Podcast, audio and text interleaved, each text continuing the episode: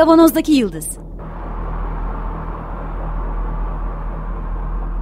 Bugünün penceresinden geleceğin ayak izleri.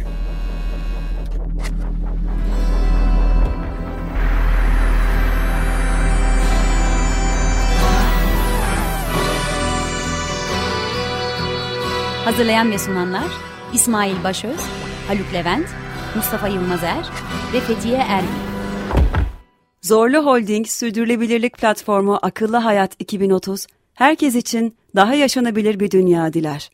Merhabalar, Açık Radyo'dayız. 95.0 Kavanoz'daki Yıldız programında sizlerle beraberiz yeniden. Geleceğin ayak izlerini sürmeye devam ediyoruz. Yaklaşık iki aydır devam eden bir program serisi yapıyoruz. Dinleyicilerden hatırlayan olacaktır. Sosyal ikilem belgeselinden yola çıkarak sosyal medya üzerine konuşuyoruz. Bütün detaylarını masaya yatırmak niyetimiz. Daha önceki süreçlerde algıdan, algı felsefesinden bahsettik. Sonra duygusal, emosyonel verilerimizin nasıl toplandığından bahsettik. Ve son iki haftadır da değerli dostumuz psikiyatrist doktor Levent Köye ile sosyal medyanın ve onunla kurduğumuz ilişkinin psikolojik boyutlarından konuşuyoruz. Geçtiğimiz iki haftada daha çok üzerine durduğumuz olay oryantasyon üzerindeydi. Yani insan olarak bizim zaman, mekan ve çevre kişilerle kurduğumuz oryantasyon ve bu oryantasyon sırasında özellikle sosyal medyanın yol açtığı sarsıntılardan bahsetmiştik. Peşinden de bu sarsıntıların en önemli kısımlarından biri olan bu değişim hızının hem mekan kavramının hem zaman kavramının hem de çevre kişilerle kurduğumuz ilişkilerdeki değişikliklerin bizi e, zorladığını, e, buna adaptasyon sürecinde gerçekten sıkıntılar yaşadığımız üzerine sohbet etmiştik. Bugün yine kendi küçük örneklerimizle başlayıp bu süreçte, bu adaptasyon sürecinde bedenimizde, zihnimizde biyolojik değişimler dahil neler olduğu üzerine bir bölüm daha sizlerle paylaşacağız. Umarım siz de psikiyatrist doktor Levent Köye ile yaptığımız sohbeti bizim kayıt yaparken aldığımız kadar ki keyifle dinlersiniz. Efendim ve gerçekten buna adapte olabilecek ruhsal aygıtlarımız, yapımız e, çok zorlanıyor. Ama stratejiler de geliştire geliştirmeye başladığımızı ben seziyorum. Ben kendi öğretmenliğimden minik bir örnek vereceğim.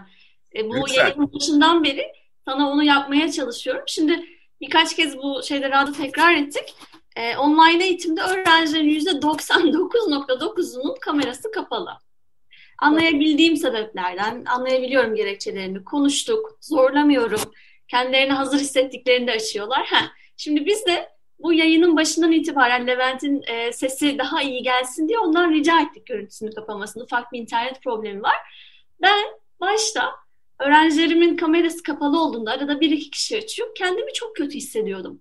Kimse beni dinlemiyor, kimse e, dinlemeleri değil, hani birinin beni dinlemesi değil, kimseyle iletişim kurmadan bir dili İngilizceyi öğretmeye çalışmak herhalde dünyanın en absürt şeyi olur. Gözler yok, gülüş yok, hiçbir şey yok. Ama onları zorlamanın da fayda getirmediğini biliyorum, duyuyorum, araştırmalardan okuyorum. Şu tekniği geliştirdim. Bazen böyle sohbetlerimizde açmalarını rica ediyorum. Onlar da açıyorlar sağ olsunlar. Yüzlerini, gözlerini, tepkilerini aklımda tutuyorum. Sonra boş ekranları anlatırken beni dinlediklerini, kafa salladıklarını, gülümsediklerini hayal ediyorum. Her gün kendime bunu telkin ettim. Ve hep böyle kameranın tam içine bakmaya çalışıyorum anlatırken. En azından benim gözlerimi onlar görsünler diye. Çok da işe yaradığını görüyorum. Biraz böyle iyi hissetmeye başladım öyle yaptıktan sonra. Sen az önce kameranı mecburen kapatınca sana daha çok bakmaya çalıştım. Senin orada olduğunu, bize bakarak anlattığını biliyorum, bunun farkındayım diye ekrandan gözünü kaçıran arkadaşlarımıza da mesaj yazdım. Levent orada hala ona bakın diye. Bu evet. benim kendi minicik ömrümde geliştirdiğim bir strateji oldu açıkçası bana iyi gelen. Bence çok iyi bir örnek. Tam e, konuştuğumuz işte yani adapte olma çabasının bir örneğini, mikro bir örneğini verdin ki benzer deneyimi ben de sanal psikiyatristlik içinde yaşıyorum. Çok çok iyi bir örnek ama gerçekten yeni bir durum bu. Yani demin konuştuğumuz ayna nöronlar nasıl çalışacak? Ayna nöronlar karşıdaki kişinin emosyonel yanıtlarını biz adını koymasak, fark etmesek dahi fark ederek iletişim kuruyor. Ben bir şey anlatırken karşımdaki kişi bana kızgın dövecekmiş gibi bakarsa zihin, düşünce akışım değişir. Onaylayarak sevimli sevimli bakarsa düşünce akışım değişir, hissiyatım değişir. Bu e, boş ekrana na gibi. Yani bunlar tabii e, uyum gerektiren tekrar homeostazisi, dinamik dengeyi tekrar kurabilmemiz için zihnimizin e, karşılaştığı zorluklar olarak görüyorum ben. Levent burada ilginç bir e, yani çok bilinen bir roman ve film aklıma geldi. Bilim kurgu Solaris, Stanislav Lem'in e, romanı evet. ve e, Tarkovski onu sonra filme çekmişti. Orada enteresan bir şey vardı. E, tabii bu uzay yolculuğunda o zaman bu senin bahsettiğin meselelerden ötürü uzay yolculukları epeyce bir sıkıntı herhalde değil mi? Yani bütün bir avuç insan sadece bütün bir çevreden, mekandan hatta zamanın da e, tamamen farklı aktığı bir ortamda tahminen tabii. Bir, bir, bir yere, bir daracık bir yere sıkışıp kalıyorsun. Şeyde Solaris'i hatırlıyor musun? Bilmiyorum. Kısmen hatırlıyorum. Ee, orada bir gezegen var. Gezegenin kendisi tek başına bir varlık. Yani okyanustan oluşan bir şey aslında. Aha. Bir araştırma gemisi gidiyor, yörüngeye giriyor falan. Sonra orada böyle çıldırmalar ve ölümler, intiharlar falan gerçekleşiyor bir sürü olay. Onun üzerine bir araştırma gemisi olan biteni anlamak için gönderiliyor. Eninde sonunda şeye varıyorlar. Bu gezegen iletişim kurmak için telepatik bir yol kullanıyor tabii. İletişim kurmak için gemideki insanlarla bir temas kuruyor, telepatik, telepatik temas kuruyor ve onlara hoş görünmek için onların beynindeki imajları ve olguları, belki işte rüyaları, şunu bunu falan e, gerçekmiş gibi karşılarına çıkartıyor ve bu acayip büyük bir problem yaratıyor. Yani bütün çıldırmalar, öldürme, şu bu falan oradan kaynaklanıyor. Bu işte epeyce bir zayiat verdikten sonra bunu anlıyorlar ve e, gezegenle, gezegenin aslında bunu kötü niyetli yapmadığını, önce çünkü bir kötülük olarak bunun tasarlanmış olduğunu düşünüyorlar. Ama sonra bunun bir basit iletişim kurma hali ve isteği olduğuna anlıyorlar ve ondan sonra e, yanlış hatırlamıyorsam işler yoluna giriyor. Tam şimdi sonunu hatırlamıyorum. Hmm. O zaman bu gerçeklik algısının belki de yani bu, bu, bu tür bir e, bağ, bu tür bir şeyin ortaya çıkması e, insanı epeyce rahatsız edecek bir şey. Yani o geçişi biz tabii çok mikro ölçekte yaşadığımız için hani oyundan gerçek dünyaya falan e, muhtemelen onu yönetmeyi becerebiliyoruz. Ama bu böyle devasa bir şekilde yapılırsa ki buradan parantez açarak sosyal medya ve işte sosyal medya manipülasyonları belki buraya koymak e, mümkün olabilir. E, büyük bir sorun olarak karşımıza çıkabilir o zaman insanın ruh sağlığı açısından. Bence bu çok e, önemli ve iyi bir örnek verdin Haluk. Yani filme dair ben hayal meyal hatırlıyorum ama söylediğin çarpıcı tabii. Yani e, biraz da esprili aşırı empati yapmış o gezegendekiler. yani empatinin ötesine geçip buldukları malzemeyi ayrıca canlandırmışlar. Evet. Eh, gerçekten sosyal medya tartışmasının da kapısı buraya dayanıyor bence de ki sonuçta bir noktada işte bu manipülasyon ve big data denilen meseleye değinmeye çalışacağız. Ama gerçek ve gerçeklik ayrı. Şimdi tabii kafamızın içinde ne olup ne bittiğine bakmayı gerektiriyor. En temel noktalara değiniyorum. Örneğin bir parantez açalım. Örneğin empati dediğimiz zaman biz dış gerçeklik ve iç gerçeklik arasında bunlar geçişken tabii zaten oraya geçeceğiz şimdi. iç gerçeklik, dış gerçeklik böyle iki apayrı kategori değil. Çok geçişken. Oryantasyon açısından verdiğim o geçiş dönemleri sarsıcıydı. Ama örneğin empati dediğimiz şey aslında neredeyse imkansız olanın mümkün olması. Yani karşıdaki kişinin hissiyatının fark edilebilmesi ama bunun biz nörolojik temeli olduğunu biliyoruz ki ayna nöronlar. Yani ben ağrı, kendi bacağım ağrıdığında hangi nöral sistemler, hücreler e, ağlar ateşleniyor, uyarılıyorsa karşımdakinin acısıyla empati yaptığımda da aynıları canlanıyor, ateşleniyor, uyarılıyor. Bu tabii ki iç gerçeklik ve dış gerçeklik arasında kişi, çevre, zaman arasında bir geçişkenliği gösteriyor ki bu da bizim hayatta kalmamızı sağlayan bir şey. Kimle işbirliği yapacağım? Kim dost, kim düşman? Çok siyah beyaza indirgersek. Pek o kadar değil artık hayat çok şükür ama yine de önemli bir evrimsel kazanç bence. Ayna nöron deyince e, çok evet. küçük bir benzetmeyle ne olduğunu da tahayyül edebilmek söyleyeceğim. En esprili örneği e, çevrede esneyen insanlar olduğu zaman esnemeye başlamamız gibi söyleyeyim. Aslında o sırada esnemeye ihtiyacımız yoksa bile bir ya da iki kişi esnediği zaman biz de esnemeye başlıyoruz. Bu aslında farkında olmadan bizim bildiğimiz kadarıyla aynı nöronlarımızın hareketiyle gerçekleşen bir olay deyip biraz hani somutlaştırabiliriz belki. Çok iyi. Ya bu e, bu programda e, İsmail gibi hem doktor hem yayıncı e, olması benim işimi çok kolaylaştırdı. Öylelikle her iki cepheden de toparlayabiliyoruz.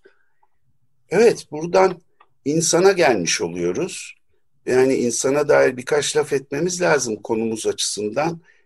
Bir kere insan açık bir sistem, sürekli değişken bir sistem, plastik bir sistem yani şekil veren ve şekil verilebilen, inşa eden, kuran, yapan ve yaptıkları tarafından yeniden kurulan, inşa edilen bir sistem. Sosyal medyayı insan yarattı ama şimdi sosyal medyanın insanı nasıl şekillendirdiğini, zihinselliğini nasıl etkilediğini tartışmaya çalışıyoruz. Araya bir parantezle gireyim. Uzun süredir nöroplastisiteden artık dem. Yani e, bunun nöronal karşılığı da var artık bu şekillenme halinin. Eskiden söylediğimiz gibi işte karakteri bir, bir insan işte böyle bir karakterde falan filan deyip kenara atamıyoruz. Sadece şey değil hani yaptıkları falan filan değil. Bunun nöronlardaki karşılığını da artık izlemeye başladık.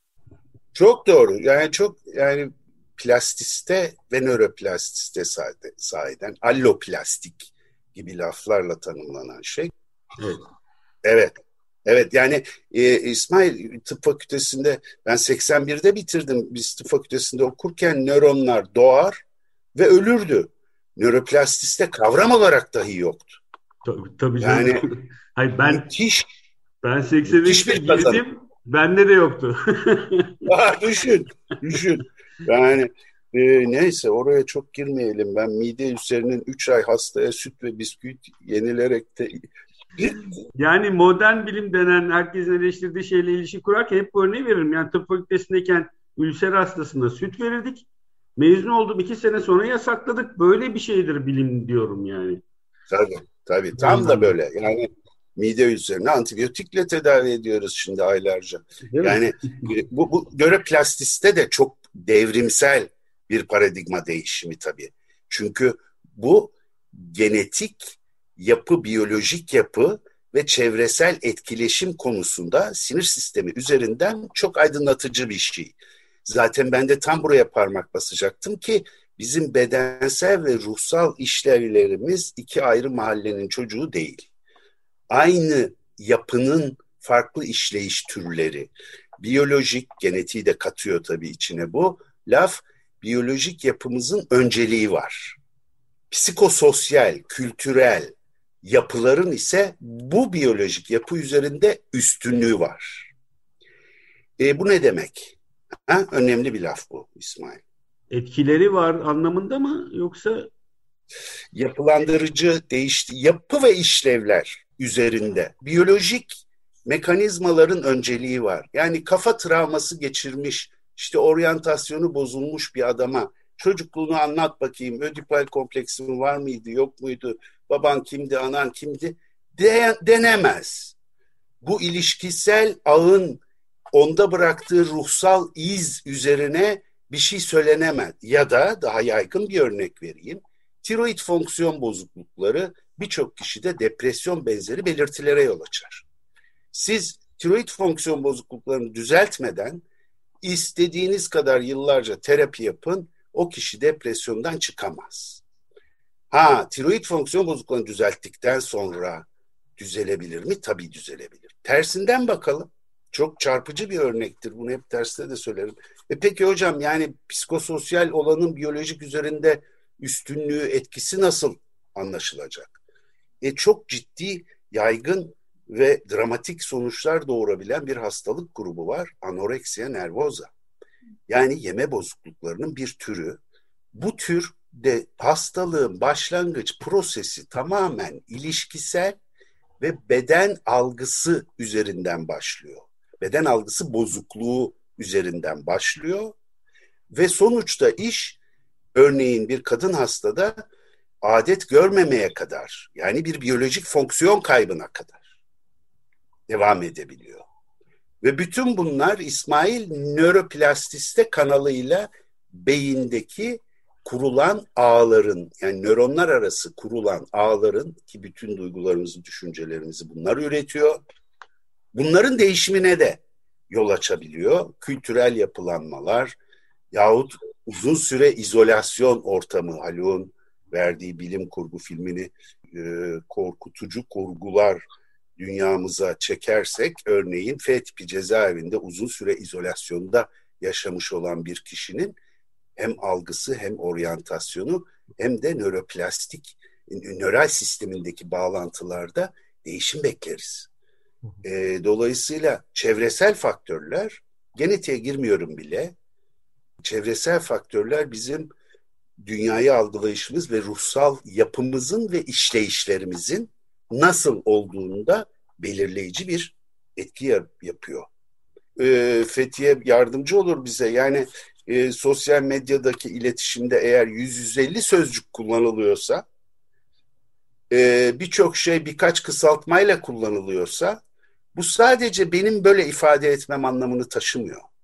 O ifadeler geriye doğru benim nasıl düşüneceğimi, yani nöral plastiste üzerinden nöronlarım arasında hangi bağlantıların pekişeceğini de belirliyor. Bir küçük bir şey söyleyebilirim. Çok konuştuk nöral plastisite lafı ilgili. Çok kısa söylemek istiyorum. Burada elastisite ile plastisitenin altını e, hemen e, yani farkını hemen bir söyleyelim. E, plastik sanatlardan kurabiliriz buradaki anlama yolumuzu. Hani bir heykeli şekillendirmek ama o heykelin mermerden diyelim ki o heykelin belli bir şekil almasını sağlamak plastik sanatlardan bahsettiğimiz olay. O şekil bir miktar sağlam duruyor. Hiçbir zaman değişmez değil ama bir şekilde bir biçim alıyor. Elastisite de e, o biçimin olmadığını, amorf bir hal olduğunu düşünebiliriz. Hani bir, e, şeye kavrama yabancı olan dinleyiciler için bir açıklama ihtiyacı duydum. Zaman içerisinde bir e, şekil alması ve bunun uzun süreli korunması ama değişmez değil. Çok güzel özetledin. Yani nöron hücreleri bazında yeniden e, formüle etmeye çalışırsak nöronlar birbirleriyle aradaki da, bir ağacın dalları gibi kolları dalları var. Onlar aracılığıyla iletişim kuruyorlar. Bu dalların sayıları, uzunlukları, fonksiyonelite, işlevsellikleri, düzgün çalışıp çalışmadıkları çevresel faktörlerce değişiyor. İsmail'in dediği gibi nöronlar orada duruyor sağlam nöronlar. Ama bunlar örneğin depresyonda bakın bu biyolojik ve ruhsalın aynı yapının farklı görünümleri beden ruh ikileminden kurtulmamız gerektiğinin de çok iyi bir kanıtıdır. Reel bir kanıt. Depresyondaki bir kişide bu nöronların etrafta iletişim kurmak için diğer nöronlarla dalları budanıyor, azalıyor, kısalıyor ve diğer nöronlarla genel olarak bağlantıları azalıyor. Dolayısıyla işlevleri azalıyor. Bu, ve antidepresif Söyle İsmail. Sen tamam söyle. tıp, tıbbi bir soru olarak soracağım şimdi. Nörotransmitterlerle de ilgili bir olaydan bahsediyoruz tabii. değil mi? Bu, bu, tabii tabii bu, tabii. Birbirine tabii. İlet, iletişim kuramıyorlar o zaman yani. Tabii tabii tabii yani zaten nörotransmitter ya e, uyaran nöron hücresinde elektriksel olarak seyrediyor diğer nörona geçeceği zaman bağlantı yerinde sinapsta nörotransmitter salgılatıyor. Yani kimyasal iletici salgılatıyor. Bu çok duyduğumuz dopamin, serotonin gibi kimyasallar. Tabii tabii tabii yani kimyasal bir iletiye dönüşüyor. Ondan sonra karşı nöronda, diğer nöronda tekrar elektriksel uyarıya dönüşüp devam ediyor yoluna. Bu bağlantılar azaldığı zaman işlevsellik azalıyor. En ilginç kanıt ister ilaç, ister psikoterapi, ister kombinasyon tedavisiyle başarılı bir antidepresif depresyon tedavisi sonucunda bu dallanma tekrar canlanıyor ve diriliyor. Bu, bu, bu e, bütün hipotezlerin çok iyi bir kanıtı bence. Evet. E, bir, bir şey söyleyeyim. En önemli kanıt dedim. Bunun e, atıyorum fMRI kanıtı falan var mı Levent? Yani e, var tabii. Var, var. Tabii yani var. E, MR görüntüleriyle bir kanıtı da o var demek. Var. Tamam. Var. Onu onu ee, ayrıca konuşuruz. Tamam. konuşuruz ayrıca. Hatta fare deneylerinde şu da var. Haluk'un demin işaret ettiği noktayı da kanıtlayan. E, uyaranı çok az farelerin nöronlarının dalları giderek azalıyor. Az uyaranlı bir çevrede yaşayan farenin çevresel faktörleri uyaranları arttığında nöron dallanması artıyor. Evet. Hiç şaşırtıcı değil. Efendim daha fazla tıbba girmeyelim değil mi İsmail bu kadar yeter ama e, e, bu hani yapıp ettiklerimizin zihinsel süreçlerimizi kavramlarımızı ve kavramsallaştırmalarımızı nasıl belirlediğine dair bir genel örnek daha vereceğim. Sonra başka yere geçeriz. Ee, şimdi önemli bir şey daha uzun vadeli hani böyle kısa mikro düzeyde değil de seyahat gibi daha uzun dönemsel hayatın dünyadaki tarihin dönemlerine baktığımız zaman örneğin 19 20. yüzyılın başlarının en büyük düşünürlerinden işte bir tanesi bizim psikiyatrinin de babalarından Freud. Şimdi Freud'un metinlerini okuduğunuz zaman içinde geçen temel kavramlardan biri şarj deşarj. Ya elektrik mühendisliği kitabı mı bu? Evet çünkü o dönemin temel paradigmaları mekanik, elektrik, e, genel egemen söylem bu bilimsel gelişmeler üzerinden şekilleniyor. Dolayısıyla bu o dönemdeki kavramsallaştırmaları da etkiliyor. Zihnimizi de etkiliyor. Bilimsel çalışmalarımızı da etkiliyor. Hangisi önce hangisi sonra tartışmaya gerek yok. İç içeler birbirlerini belirliyorlar. Peki mesela 1950'lerde yazılmış hiçbir sosyal bilim kitabında network kavramını göremezsiniz. Halbuki şimdi sürekli network konuşuyoruz. Efendim işte kariyer planlaması yapan bir genç işte network'ümü geliştirmem lazım diyor. Network bilgi işleme teknolojilerinin gelişimiyle beraber giren yeni kavramlarla düşünmeye başlıyoruz. Bu düşünme meselesi ve dil meselesi tabii ki zihinsel dünyamızın hem yansıtıcısı yani ben konuştuğum zaman hem ne düşündüğümü yansıtıyorum hem de söylediğimi kulağım duyuyor.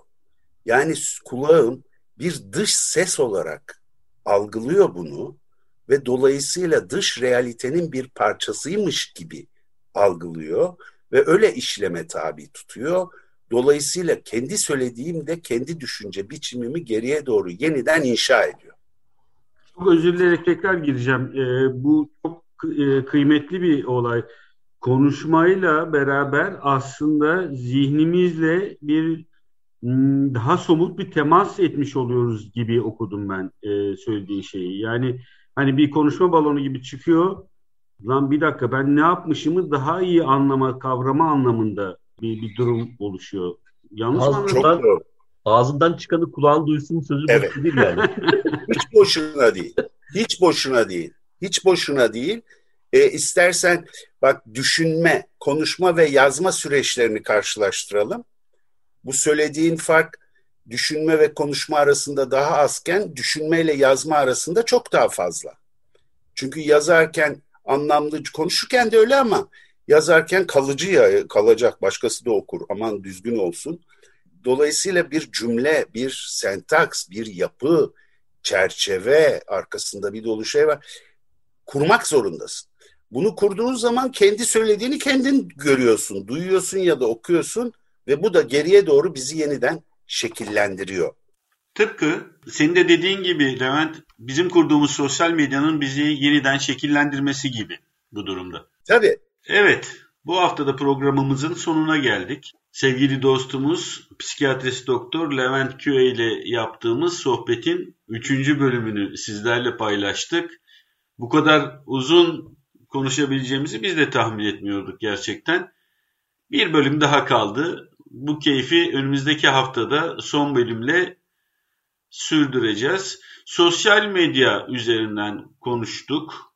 Konuşmaya da devam edeceğiz. Önümüzdeki hafta tekrar Levent Köy ile yaptığımız sohbetten sonra planımız daha sonraki zamanlarda bu konunun yani sosyal medyanın ve onun toplumsal etkilerinin diğer ayaklarını konuşmak, siyasetten, ekonomiden, algoritmadan bahsetmek ve bu konuyu olabildiğince bütün detayıyla masaya yatırıp didik didik incelemek istiyoruz tabiri caizse. Evet bu programın size ulaşmasını sağlayan bütün Açık Radyo çalışanı arkadaşlara çok teşekkür ediyoruz. Program destekçimize çok teşekkür ediyoruz. Önümüzdeki hafta tekrar görüşmek üzere. Hoşçakalın.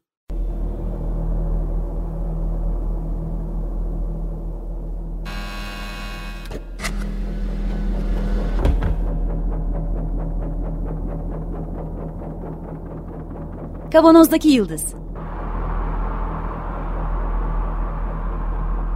Bugünün penceresinden geleceğin ayak izleri.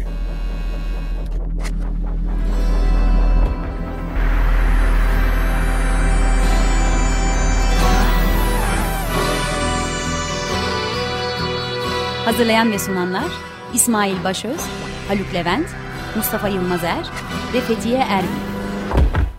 Zorlu Holding Sürdürülebilirlik Platformu Akıllı Hayat 2030 sundu.